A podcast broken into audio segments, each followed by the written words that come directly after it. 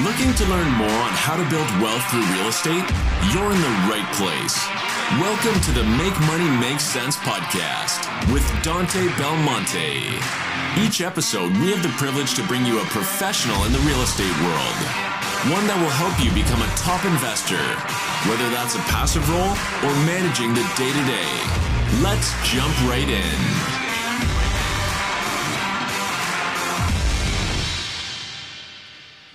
Welcome back, guys, to another episode of Make Money Make Sense. I'm your host, Dante Belmonte. This week, I'm joined by my partner, DJ Smith, and we are in part two of our multi part series that we're basically talking about uh, acquiring a deal, uh, acquisitions on a multifamily investment.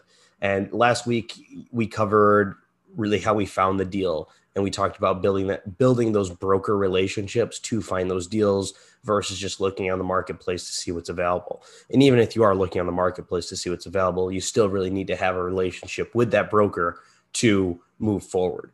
Uh, so dj you want to touch a little bit on what we talked about last week? Actually i think he covered it really well. Uh, broker relationships really important uh, in terms of where we're looking and what we're doing uh, so we just wanted to make sure that we got some FaceTime with them, that we presented ourselves well. well. Yep. And probably the most important part of it is uh, learning uh, about the process of building that relationship with the broker.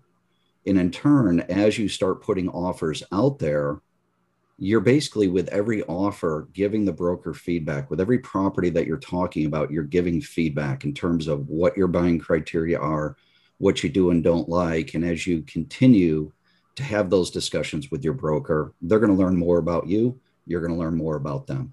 Yep exactly. So this week we're really going to touch on once we find a deal what we what the next step is as far as analyzing the deal to see if it makes sense or what needs to be done to make sense for our criteria. And then if we have enough time, kind of getting into the LOI and what that is. So, yeah. And Dante, to reset the series, so we did, like you said, part one last week. Here was our mindset behind this or our why behind this. A lot of people that we've learned from are pretty far down the path. They've done yeah. lots of deals. Uh, so what we want to do is just share our our experience uh, in terms of what we're going through. Uh, this is real. We're getting into all the granular detail of it uh, and just try to share with people that are also moving along the same path, as well as for people that are interested in investing with us.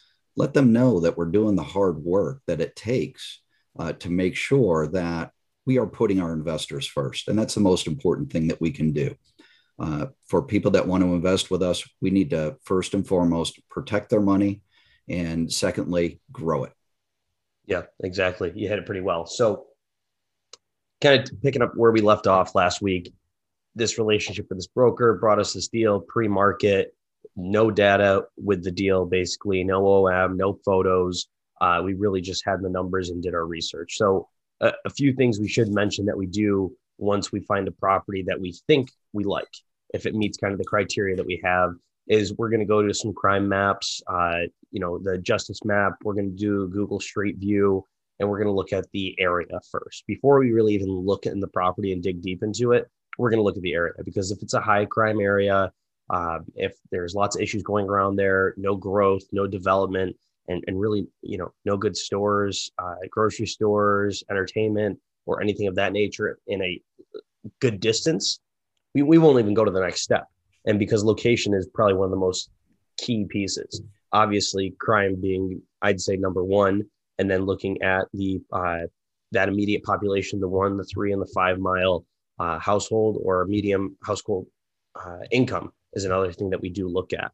Um, once we look at those and they look good they don't make us nervous and we see you know good things happen in that area we're going to google street view we're not seeing trash all over the streets and, and it's a nice area. Right. And Dante, can I can I qualify good?